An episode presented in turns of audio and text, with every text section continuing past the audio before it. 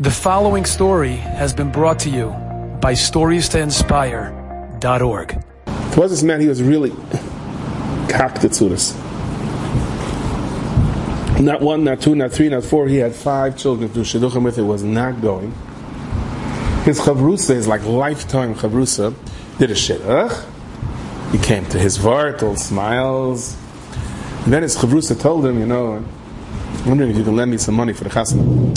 I have a cheshbon, how am I going to pay it back? A whole thing with a life insurance plan that you have to borrow against it. It borrows from me, I borrow from him, and he borrows from me, and I borrow from him until he gets so confused, he just gives me the money. I tell you, I have a whole plan, but it's not going to be ready for the next few months. Could you just borrow me like X amount of money? And he goes, Listen, Ebishter helps me. I have Baruch Hashem Parnasa day to day. I do not have X amount of money. No. You can go to the bank and get a loan for me. Why should the bank give me a loan? You put a mortgage on your dira. I should put a mortgage on my dira. Money, I have the money. I'm, here's the insurance policy. Here's the whole thing. We're lifelong friends. So, you know, you're not going to sign the paper for me. You know. Anyway, he signed for him. It's a sure thing. He has his insurance. I couldn't say no to him. And um, the insurance thing didn't work out because the agent who set up this whole thing had one, whatever the case was, he doesn't have the money to pay back.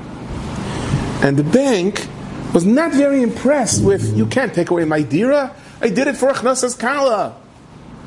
No, no, Bank Leumi, no, no, whatever bank it was. That we feel bad for you. It's very commendable what you did, but like, we have other people's money, you know, we're for it. And to say that this individual was depressed was an understatement. So he walks into shul and his friend comes over to him and says, Medua penecha royim. Why? So he tells him, I have shidduchim at home and I don't, I don't even have a home. Because I don't know how to say no to people. When you go into the Beis Yisrael, the Ger Rebbe, those days he was still able to just to go in.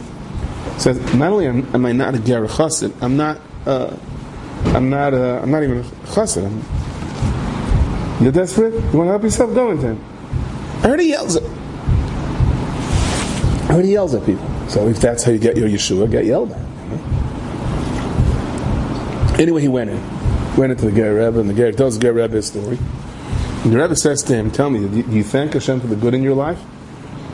Good in my life? I have five kids to Shidduchim. I may lose my dira because I'm foolish enough to sign alone.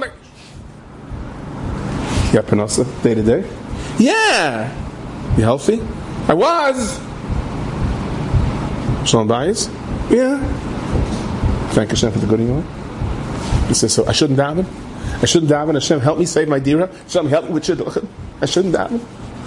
Because I have to only thank Hashem for the good of my life. So I'm be standing outside on the street in Bar Ilan, you know, and after the bank takes away my dira with all my unmarried uh, kids, and I'm going to say, thank you, Hashem, the Baruch Hashem, such a beautiful sky, you know.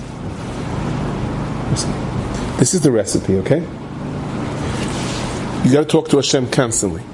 When you talk to Hashem, 60% hoidah, 60% thanking Hashem, 40% bakasha, please give me what I need.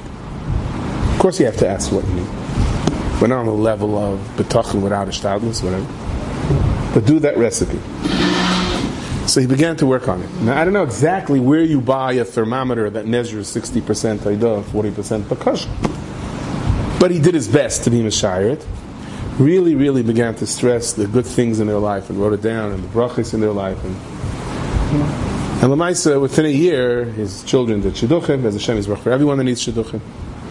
And this man's mother passed away, and it turned out she had a stash of cash underneath her mattress that she never told anyone that they found about, and Baruch Hashem, they divided it amongst the brothers equally, which was a ness in its own right. And he, and, and he paid back. It's also a ness, right? He paid back. Enjoyed this story? Come again. Bring a friend. Stories to inspire.org.